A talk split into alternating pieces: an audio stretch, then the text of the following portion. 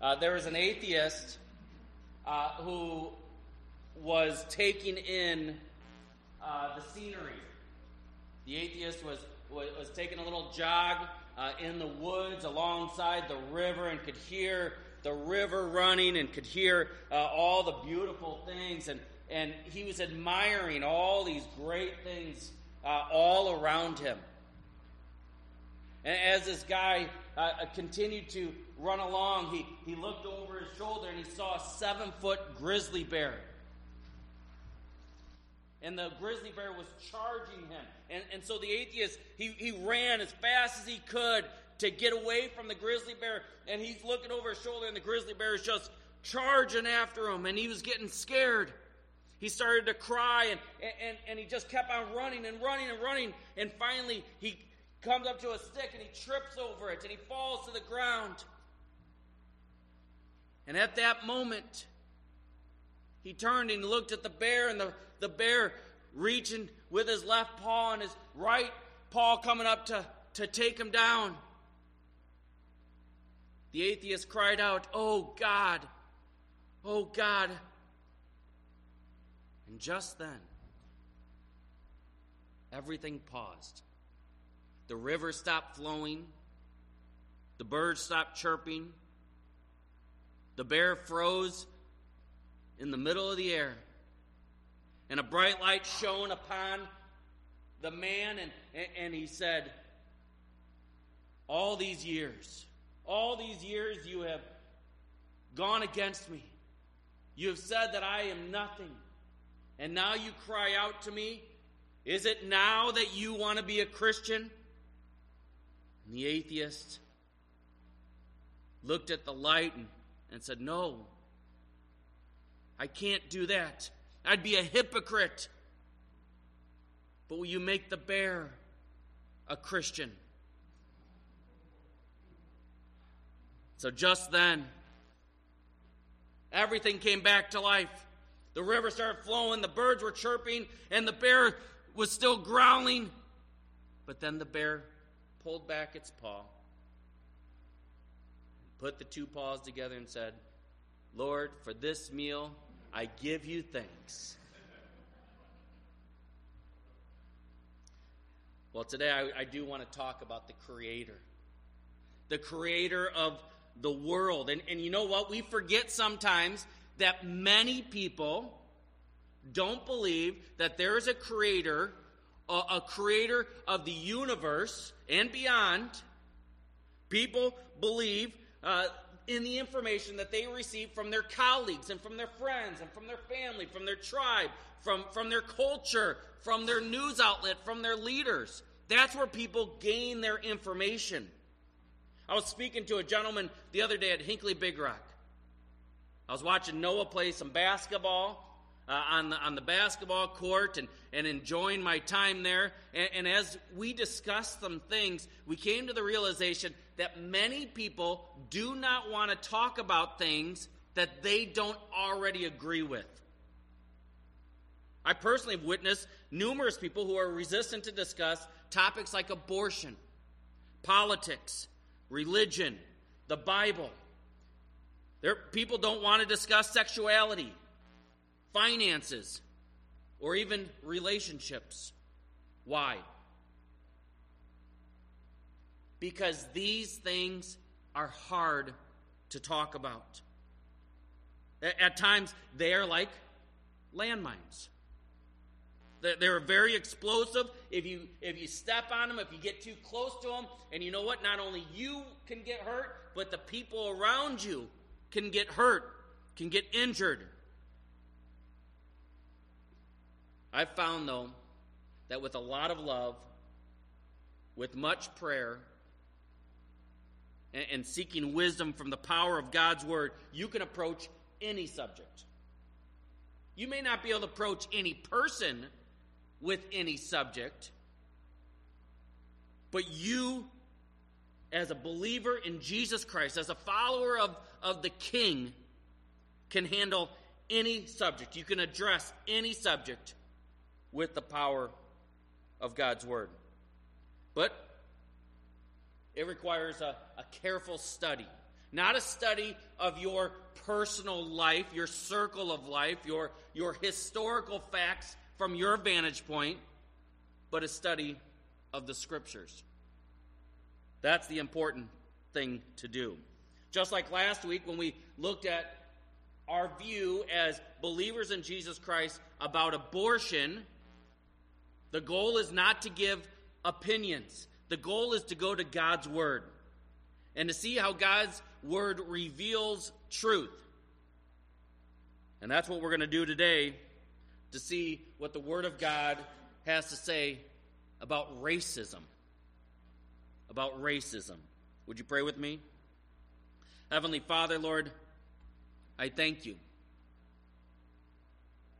I thank you for the opportunity to bring forth your word, and I humbly ask that you speak and not me. I humbly ask that you transform us as a congregation, as a church, as people who follow you. Help us to focus in on what you desire. Help us to be trained from your word. In Jesus' name we pray. Amen. Well, before we look at racism, I, I want to look at, at each of us. At, at each one of us, not just as people sitting here today, but I want to look at humankind, starting with Adam and Eve, to you and to me. Three quick points. First, we are all image bearers. We are all image bearers. Genesis 1 26 through 27 says, Then God said, Let us make man in our image after our likeness, and let them have dominion over the fish of the sea, and over the birds of the heavens, and over the livestock, and over all the earth, and over all, every creeping thing that creeps on the earth. So God created man in his own image. In the image of God, he created him. Male and female, he created them. It was in the summer of 2005 uh, at the London Zoo, and they posted a sign uh, next to their newest exhibit. The sign said, Warning humans in their natural environment. Had numerous Homo sapiens, humans, doing, they, they, were, they were bathing on rocks, just enjoying the sun. Uh, they were playing board games. They were just in, enjoying one another. They, they got to that point to be in this zoo exhibit through a contest online. Right next to them were other uh, orangutans and, and the sort. And, and it was just an enclosure where they, they just mingled throughout the day, and people would look at them in their cage. A signboard informed visitors about the species diet and habitat, their worldwide distribution, and the threats.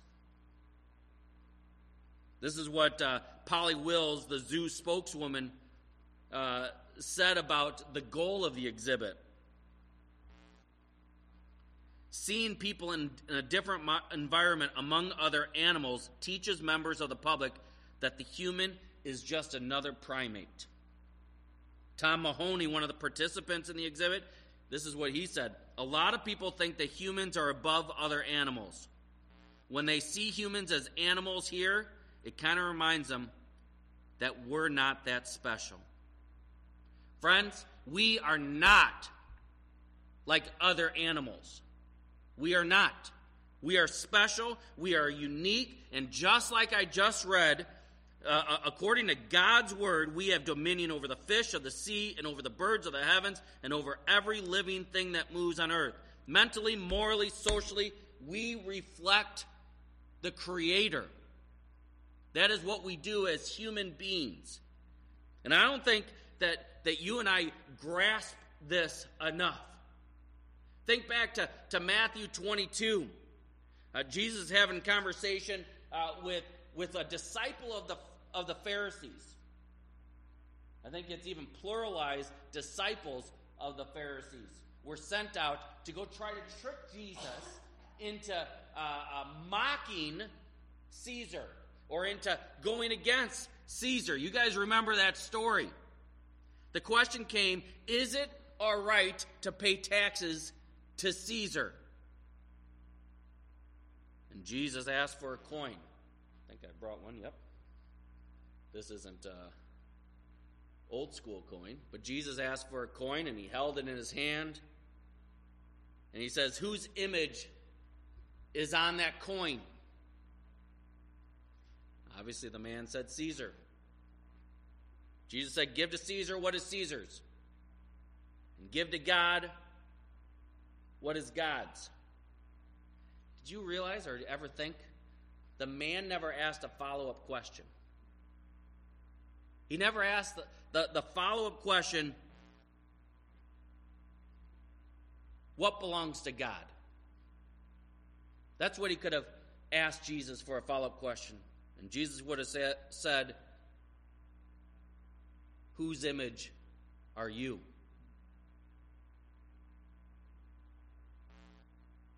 Give to Caesar what belongs to Caesar, give to God which belongs to God. A.W. Tozer said the doctrine of man made in the image of God is one of the basic doctrines of the Bible and one of the most elevating, enlarging, magnanimous, and glorious doctrines that I know. Absolutely crucial to understand that you and you and the people down the street and the people in Uganda and the people at prison are all made in the image of God. The second point that I want to make about all of us, from Adam and Eve to you and to me, is that we are all corrupted by sin. We're all corrupted by sin. Romans 3:23 says very clearly, "For all have sinned and fall short of the glory of God." Isaiah 53 6. All we like sheep have gone astray. We have turned every one to his own way, and the Lord has laid on him the iniquity of us all. 1 John 1 8 says, If we say we have no sin, we deceive ourselves, and the truth is not from us. From our birth, we have been sinners. Adam and Eve were tempted and gave into the temptation, and the seed was passed down from generation to generation. Psalm 58 3 The wicked are estranged from the womb. They go astray from birth, speaking lies. Romans 8 8 Those who are in the flesh cannot please God. Psalm 51 5 Behold, I was brought forth in iniquity, and in sin did my mother conceive me. You and I inherited the nature of wrath from our parents, who in turn inherited from their parents, who in turn, all the way, so on and so forth, all the way to Adam and Eve. Therefore, from Adam to Eve to you and to me, we all need a Savior. We need a Savior. Ephesians 2:12 says, "Remember that you were at the time separated from Christ, alienated from the commonwealth of Israel and strangers to the covenants of the promise, having no hope and without God in the world." We need a savior because you and I cannot save ourselves. We need a Savior because without Christ, we are described as having zero hope, nothing, no chance. You see, God is holy and He cannot tolerate the presence of sin. If you and I continue in sin without a way to be cleansed, we can never live eternally with God. It is absolutely impossible for us to even be with God, let alone see Him. So God had a plan. It's His only plan, it's His plan A. He's never changed from this plan. He had a solution. It was to offer a perfect sacrifice, an absolute perfect sacrifice once and for all to cleanse us from sin and to reconcile us. How? He was going to send Himself as a baby boy. Luke 2:11 says, "For unto you this it, unto you is born this day in the city of David a savior. A savior who is Christ the Lord." Jesus lived a perfect life, absolutely perfect. And he was put on a cross and he died, not because he was guilty of one thing, but because he took all of our sin on himself. He was the perfect lamb and was led to the slaughter so he could shed his blood for our forgiveness. God turned his back on him. I demonstrated that last week. God turned his back on Jesus, and at that moment, he took on all of our sin. He took on Nathan's sin, he took on Tom's sin, he took on Alice's sin, he took on my sin. When God completely turned his back on him, because it was the plan. It was the only way that you and I could ever be forgiven once and for all. Jesus died. Three days later, came back to life, conquered death. This all had to happen because everyone, from Adam to Eve to you and to me, needed a Savior. And no one else could have been that Savior. It had to be Jesus, it had to be the anointed one.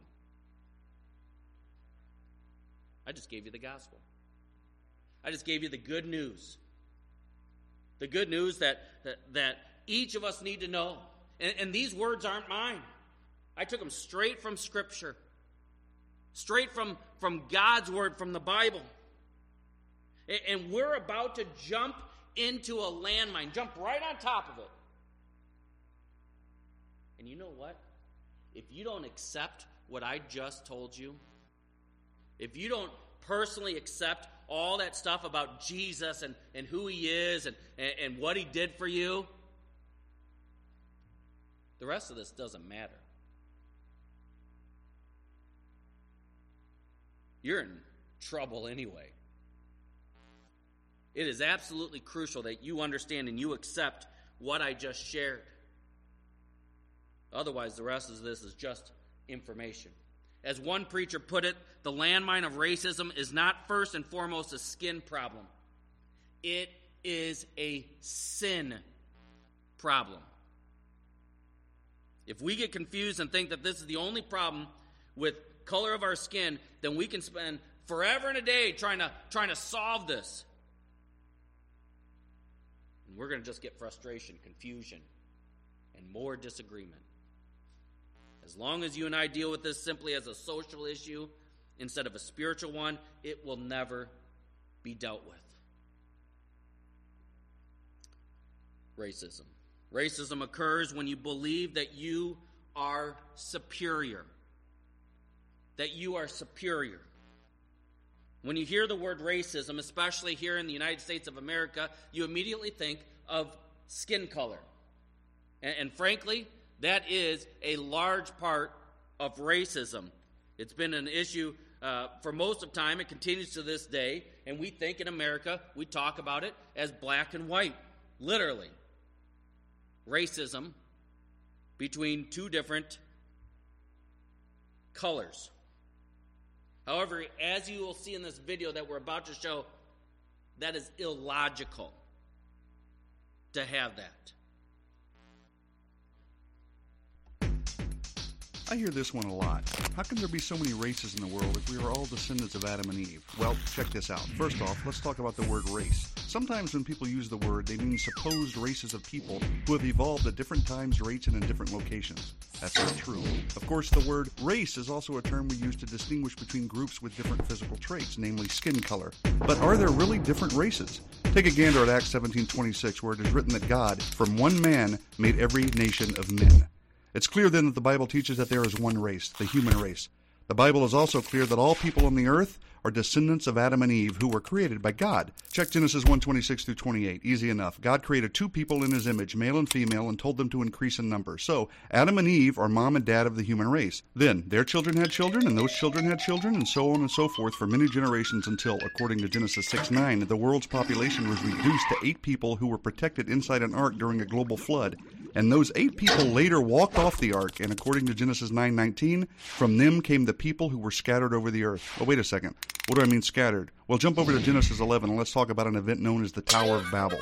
Basically, because of the sinful actions of the descendants of Noah, the Lord confused their language and scattered them from there over all the earth. That's pretty clear and concise. Okay, so we've got lots of people who are descendants of the eight folks who came off the ark, and now they have been scattered all over the earth. That explains that we are still one race and that different groups of people ended up in different locations. But how do we get a bunch of different colored people if we are all one race? Well, follow along. This, of course, is a simplified explanation, but the basic principles are true. We all have a pigment in our bodies called melanin, which, depending on different variables, produces different shades of the one main skin color we all possess. Several genes control the amount of melanin produced and thus the variability in the skin shade. In fact, it's easy for one couple to produce a wide range of skin shade variability in just one generation, as we'll see in just a moment.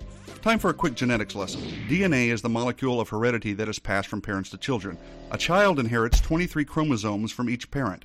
Each chromosome pair contains hundreds of genes, which regulate the physical development of the child. However, to illustrate basic genetic principles pertaining to the topic, we'll just talk about two genes, the genes that control the production of melanin. So, let capital A and capital B symbolize versions of the gene that code for large amounts of melanin, while little a and little b code for small amounts. Got it? Easy. Check this out.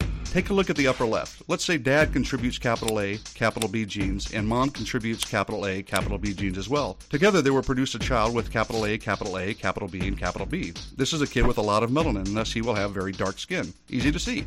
Here's the bigger point though. Let's say dad contributes capital A, capital B, and mom contributes little a and little b. Well, the child's skin will be middle brown shade, the combination of capital A, little a, and capital B, little b, which, by the way, represents a majority of the world's population. Not only that, but if each parent is capital A, little a, capital B, little b, the combinations that could be produced in their children could result in a very wide range of skin shades in just one generation. So, since Adam and Eve were the first people ever, it makes sense to conclude that God placed in them a combination of genes that could produce all different shades of skin we see. Those same combinations would be present in Noah and the seven other people who boarded the ark.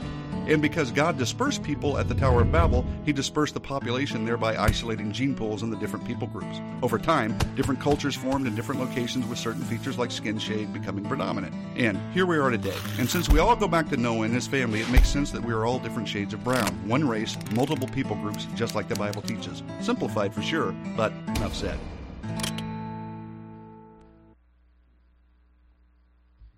Racism racism occurs throughout the world and throughout history.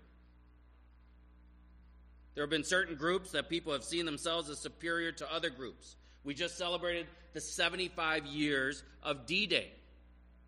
This was all about racism. Our troops gave of their lives to eliminate the racism uh, that was being shown by the Nazis. They hated Jews and saw them as an inferior race. And not only Jews, but black people, homosexuals, disabled, and the list goes on and on. Philippians 2 3 says, Do nothing out of selfish ambition or vain conceit. You see, people puff themselves up and, and think that uh, they want to make a, a big to do about their ethnicity, when in fact, they have zero to do with their ethnicity. They have no say in it. They are who they are. God has chosen them for that. In the early 2000s, during the Congo Civil War, pygmies were hunted down like game animals and eaten. The 2008 Summer Olympics, held in Beijing, found many establishments not willing to serve black people and Mongolians. The Sudan saw major slavery with black captives in 2006, Niger deported 150,000 Arabs because of their ethnic background. Indonesians had a law against the Chinese until 1998. Many countries within the continent of Africa show racism towards one another. Madagascar against South Africa, Guyana against Malaysia, and so on.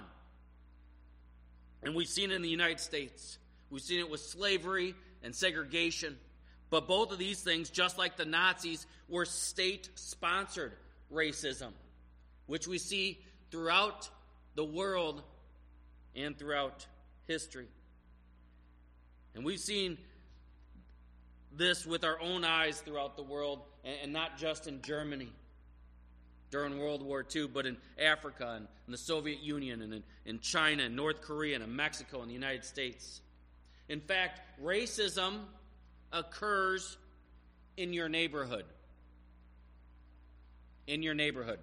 June 17, 2015, Dylann Roof, a 21 year old white supremacist, murdered nine African Americans during a prayer service at the Emanuel African Methodist Episcopal Church in downtown Charleston, South Carolina. Three other victims were injured in this racist event. August 11th and 12th, 2017, white nationalists, neo Nazis, and KKK members marched in Charlottesville, Virginia. Three deaths, 38 plus people injured because of racism.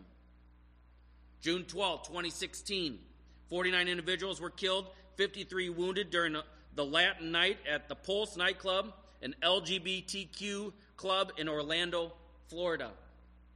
These are just some of the, the big stories that happened in our neighborhoods. And these thing, things are happening in our towns as well. Yeah, we may not have murders or, or major injuries currently, but we see it in hiring practices. We see it in, in how people walk down the street when they take the other side. Racism plays a major role in trust. When I was in Ethiopia,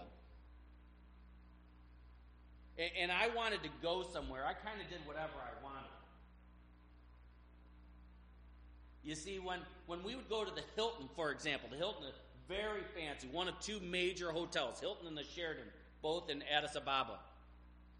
Huge hotels there we would exchange money occasionally and we were going to go past the Hilton. So I'd be like, hey, let's just stop there instead of going to one of the banks. They had a bank inside the Hilton. Well, we would always wait in line behind other cars because each of those cars were being fully patted down, each member, and the car being checked. Guys had machine guns wrapped over their shoulder, literal machine guns. And they're fully checking out these cars and, and patting down these people. And as our turn would come up and I'd be always in the front front seat, passenger side, I'd just stick my head out and say, Salam. And they would just open the gate and we'd drive right through. Not one person patted down, not one person checked, not one person, even the Ethiopians in our car, were even pulled out. Why? Because of my skin color. Because of my skin color. And friends, this is happening in our neighborhoods as well. And much to my chagrin, in 2019, skin color continues to play a major part of who we are. Sexuality does too, frankly. If we find out that someone is a homosexual, we will treat them differently. You see, when people are different than you, you sometimes feel superior. You think somehow because of your home, or because of your job, or because of your beliefs, that you are better than them. And I want you to examine this in light of the information we read from Scripture earlier today. And examine your own heart because it's easy for you, me, every one of us, anyone who's listening to this, to just excuse it and say, that's not me. Some people are like that, and that's not me. I have black children in my home. Now I have a Hispanic young man in my home. And friends, it is real. They have experienced it. And it is not good because of their skin color. Not only does racism happen throughout the world and within our neighborhoods, but racism also occurs in the church. That's a capital C. And it's very sad, but a lot of racism happens inside the walls of these buildings we call churches. People who are proclaiming to love Jesus Christ as their Lord and Savior. If you think racism is okay, you do not know Jesus. Philippians 2 5 and 8. 5 through 8. In your relationships with one another, had the same mindset as Christ Jesus, who, being in the very nature God, did not consider equality with God something to be used to his own advantage. Rather, he made himself nothing by taking the very nature of a servant, being made in human likeness. And being found in appearance as a man, he humbled himself by becoming obedient to death, even death on a cross. You see, the Lord does not see as man sees. 1 Samuel 16 7. But the Lord said to Samuel, Do not look on his appearance or on the height of his stature, because I have rejected him. For the Lord sees not as man sees. Man looks on the outward appearance, but the Lord looks on the heart. The Lord is looking for the humble. He is looking for those people who put themselves in a, in a spot where God is superior, not them. He hates when man puffs himself up, when he, when he lifts himself up. He isn't looking for, for that one to be part of his family. He really isn't. He's looking at the heart. He's not looking for the strongest, the whitest, the blackest, uh, the tallest, the skinniest, or the smartest. That's not how God sees man. In fact, the Lord does not show partiality. He doesn't. Acts 10 34 through 35. So Peter opened his mouth and said, Truly, I understand that God shows no partiality, but in every nation, anyone who fears him and does what is right is acceptable to him. That's what God is looking for. He's looking for someone to simply bow their knee to him knowing that He is God and we are not. You see, racism is the opposite of that. It, it, it's, it's wanting man to bow to us rather than we to bow to God. And there's not one person, no matter how young or old, no matter what our position is, who, who should we should bow down to. There are some cultures, obviously, where, where bowing is appropriate, but I, I gather and you get what I'm saying. We are made in the image of God, every one of us.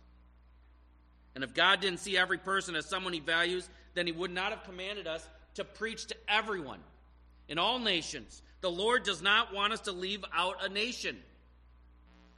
Matthew 28 18 through 20. You guys know this. Just as we commissioned Julie and Tom, Jesus was commissioning his disciples. And this is what he said. And Jesus came and said to them, All authority in heaven and on earth has been given to me. Go therefore and make disciples of all nations, baptizing them in the name of the Father and of the Son and of the Holy Spirit, teaching them to observe all that I've commanded. And behold, I am with you always to the end of the age. Go therefore and make disciples of where? All nations. All nations.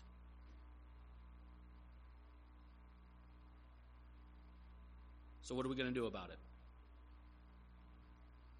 Two quick things. First, our Lord and Savior Jesus Christ wants us to love one another. That seems simple enough, doesn't it? He wants us to love one another. John 13, 34 says, A new commandment I give to you, that you love one another. Just as I have loved you, you also are to love one another. We, we see this that Jesus, throughout all of time, showed compassion and love to all the people. It, it, it was recorded for us in the Gospels of what Jesus was doing to the people.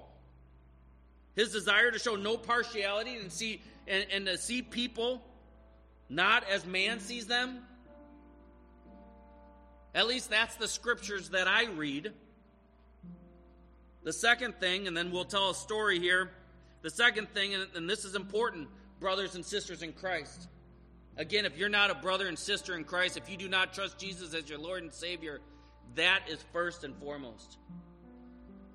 But this is important. Jesus wants us to break down the dividing walls of hostility. He wants us to break them down. Ephesians 2:14 says, "For he himself is our peace, who has made us both one and has broken down in his flesh the dividing wall of hostility. We built too many walls, friends. And they're just getting thicker and thicker and taller and taller. And it's hard to knock them down. It's absolutely difficult to knock them down. But we need to. As people who follow Jesus Christ, we need to reflect who He is. We need to lean into our Father in heaven and trust that He's going to give us opportunities as we seek them. And He'll give us opportunities to put our arms around fellow brothers and sisters in Christ and embrace them because just like us, they are image bearers. They don't even need to be a believer in Jesus Christ. Did you know that? That even if you're not a believer in Jesus Christ, you're still an image bearer. You still have a resemblance of, of who God is. And that's that's the beauty. That's where we reach out. That's where we love. That's where we show compassion. John chapter 4 tells of, of a powerful story, a powerful story of Jesus who, who's going to break down barriers and break down walls between two groups, groups that are showing partiality and hostility towards one another. You see, Jesus, he decided to go to, uh, from Galilee to Judea, from Judea. And, and instead of, of, of walking around Samaria, which all of his friends would do, he's going to walk right through Samaria, right through the town. You see, Jews, they didn't like the Samaritans. That's why Jesus kept using them in the stories.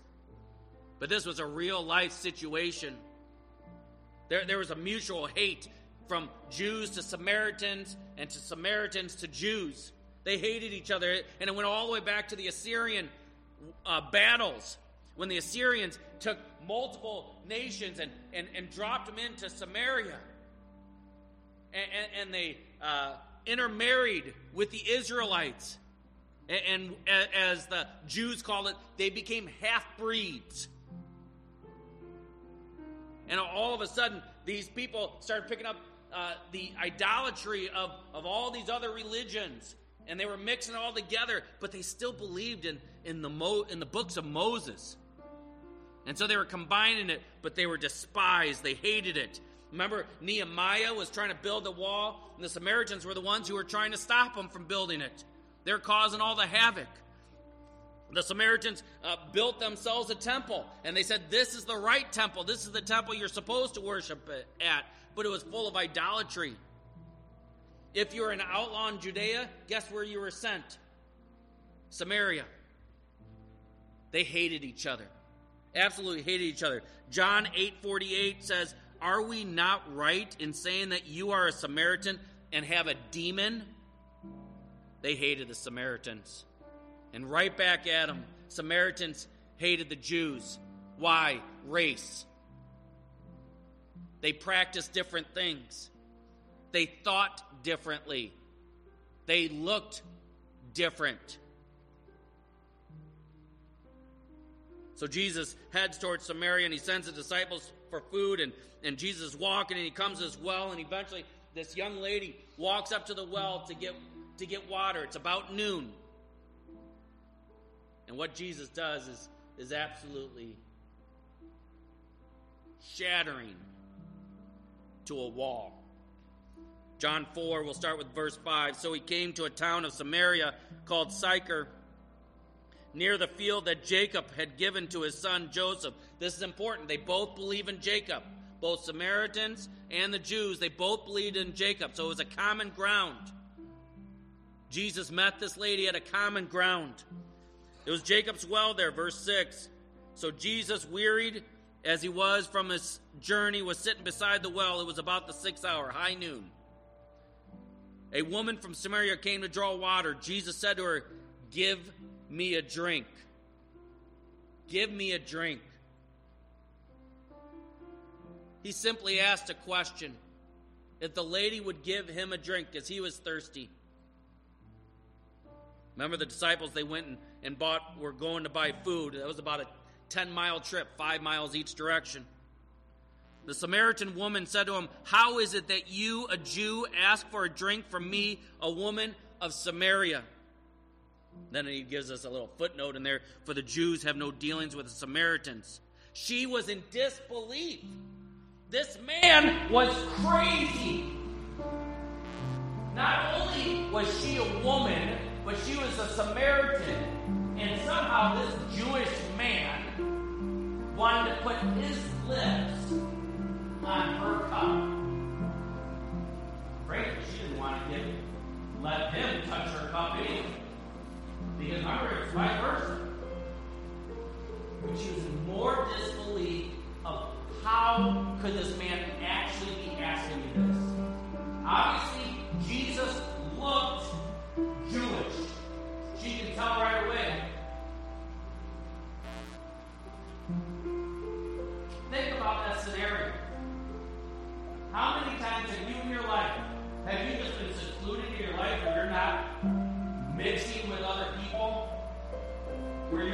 You're not going to, to other people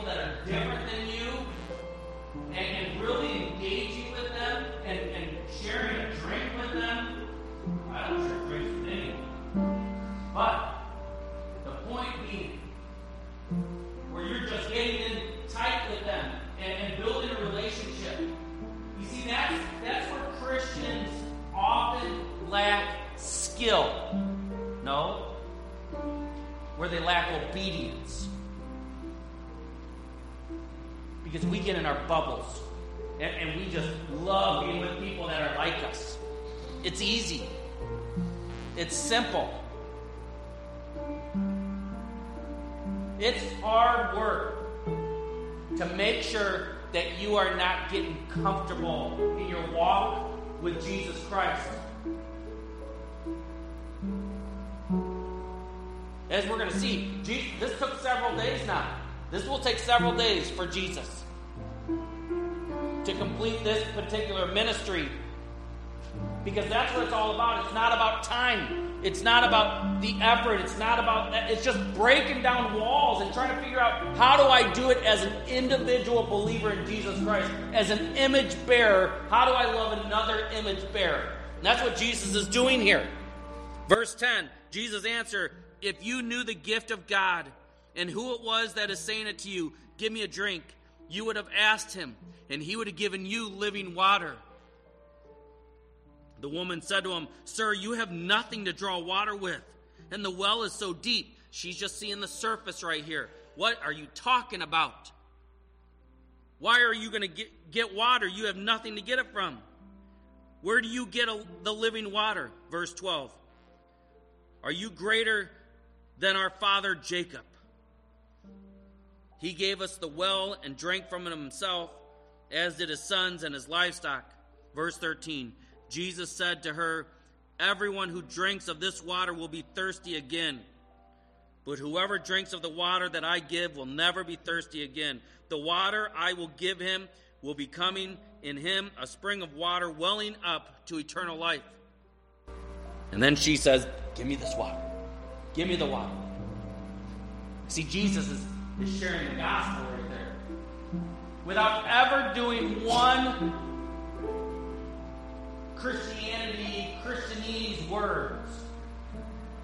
He's just caring about her. And he's saying, hey, you know what? I actually, I've got water. I've got water that, that you're going to love, and you're going to want to share it with me. You're going to want to share this water with me. Verse 16, Jesus says, Go, call your husband and come here. And the woman said, I have no husband. Jesus said, Yes, right. You have five husbands. And the one you're with recently, she, he's not even your husband. And the woman said, I perceive that you are a prophet. She's pretty smart. Verse 20 Our fathers worshiped on this mountain. But you say that in Jerusalem is the place where people ought to worship. This is when Jesus gets going. You see, she brought in the fathers. She doesn't realize who Jesus' father is. So Jesus comes at her, verse 21 Woman, believe me, the hour is coming when neither on this mountain nor in Jerusalem will you worship the Father. You worship what you do not know. We worship what we know, for salvation is from the Jews. But the hour is coming and is now here when the true worshipers will worship the Father in spirit and truth, for the Father is seeking such people to worship him. You see, this is all about just breaking down the wall, saying, you know, it doesn't matter about what your religion is, it doesn't matter what the Pharisees are saying. There is gonna, there, there's only one true God. And you, sister, are an image bearer of me. That's what Jesus is saying. I love you. I care about you. And I want you with me for eternity. 24 God is spirit, and those who worship him must worship in spirit and truth. The woman said to him, I know that the Messiah is coming. He is also called he is called Christ. And when he comes, he will tell us all things. And Jesus said to her, I who speak to you am he. Just then his disciples came back. Imagine this the disciples who hate the Samaritans. They love Jesus, but they hate the Samaritan woman. You see, that's what we're trying to get to in racism. You love Jesus Christ, you say, but you hate somebody else, or you despise somebody else, or somebody else you don't want to be around.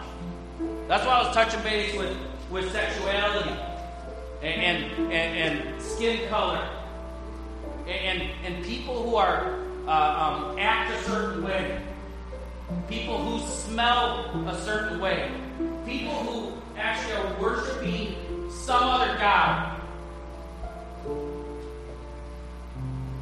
That's what this lady's doing. She worships another God other than the real God. And, and, and that lady who's a who's a witch, like literally, she practices witchcraft.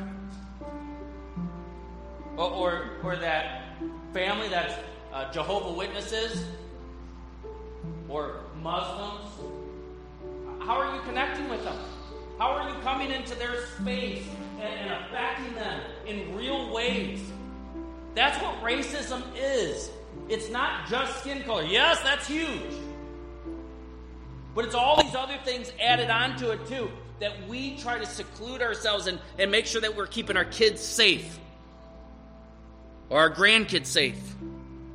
Or I'm trying to stay safe. That's just too dangerous. The disciples, they came back, they marveled out that he was talking to the woman, but no one said, What do you seek? Or why are you talking to her? So the woman left her water jar and went into town and said to the people, Come, see this man, and, and, and he can tell us everything. He is the Christ. She left her water. She understood that that meant nothing.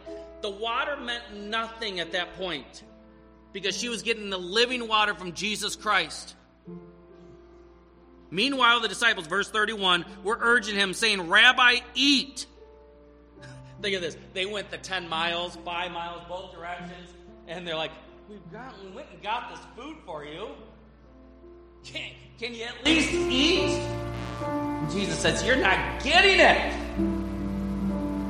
Have you ever been so focused in your ministry where it didn't matter food, time, money, none of that mattered? Where it was so focused on the person, on the ministry of Jesus Christ, that none of that else, no, nothing else mattered. And that's exactly what Jesus was saying there. He's saying, Nothing matters. Stop it. Food doesn't matter. I can eat later. I am doing the work of the harvest. That's what a whole bunch of our farmers are hoping to do later in the fall. That there's a harvest. You see, but what, what are the farmers doing right now? Oh, they're waiting. They're waiting. I talked to the farmer who farms at our house. He goes, I need two more days like this. Two more days like this, and I'm out on that field. I'm ready to go. And he's, he's in his 70s. He's anxious and he's ready to go because he wants to get that harvest at the end. And that's exactly how we need to be as Christians. We need to be wringing our hands. Who else can I bring the gospel to? This is great. How, how do I share it so there's a huge harvest at the end? So the disciples said to one another, Has anyone brought him something to eat? Verse 34. Jesus said to him, My food is to do the will of him who sent me and to accomplish his work. Do not say there are yet four months, then comes the harvest. Look, I tell you, lift up your eyes and see that the fields are white for harvest. You know what was happening right here? The woman ran to town and she went and got all these men from Samaria. Samaria. Sychar, I believe, is the city. And guess what? The men were coming up out the hill where the well is sitting. And Jesus says that we don't need food, but the harvest is ready. And they look and they see all these Samaritan men coming towards them. You talk about transforming people's lives and saying, stop with all of this hostility. We have a ministry to do, and, it, and it's too big. Look at this. The harvest is huge. The crop is already already shown up. The sun has come upon it and given you a harvest. Verse 36 already the one who reaps is receiving wages and gathering fruit for eternal life so that sower and reaper may rejoice together. For here the saying holds true one sows and another reaps. I sent you to reap that for which you did not labor. Others have labored, and you have entered into their labor. Verse 39 Many Samaritans from the town believed in him because of the woman's testimony. He told me all that I ever did. So when the Samaritans came to him, they asked him, What did they ask him? Stay with us for two days. You see, that's what happens when you break down barriers. All of a sudden, you're getting the hugs, you're getting the embraces, you're getting the invites to stay with them. Uh, what, 30 minutes before this? They hated Jews. The woman hated Jews. The Jews hated the Samaritans. Walls broke down, and what did they do? They stayed with them for two full days. You see, going to places like Fairmont and, and embracing a, a culture that, that is 40% black, 45% Hispanic, you, you, you just start to figure out that none of this matters. Every kid, they just want a chance. Every person in this life, they just want a chance. And in the end, they just want to be loved. It doesn't matter what color you are, it doesn't matter what religion you are. It doesn't matter how good the language is or how poor it is. It matters that you're an image bearer. You're not, and nobody is, supposed to be put in a, a, a cage and mocked and looked at. No, we're supposed to get on our knees and praise the King of Kings, the creator of everything. It's because of him we owe it all. Do you realize that there are 613, look at this, 613 Mosaic laws? 613 laws if you're a good Jew to follow. They came to Jesus and they asked Jesus, which of these laws is the most important? Do you know which one Jesus chose? None of them. He chose absolutely zero of the 613. Instead, this is what he said. He, shall, he said, You shall love the Lord your God with all your heart and all your strength and all your might, and you should love your neighbor as yourself. Because these two things are inseparable. Because when you love the Lord your God with all your heart and all your strength and all your mind and everything who you are, you have to love your neighbor. Even, even in Jesus' story of the Good Samaritan, he's talking about the neighbor, about someone that's despised by his listeners. You cannot say that I love God, but I hate my neighbor.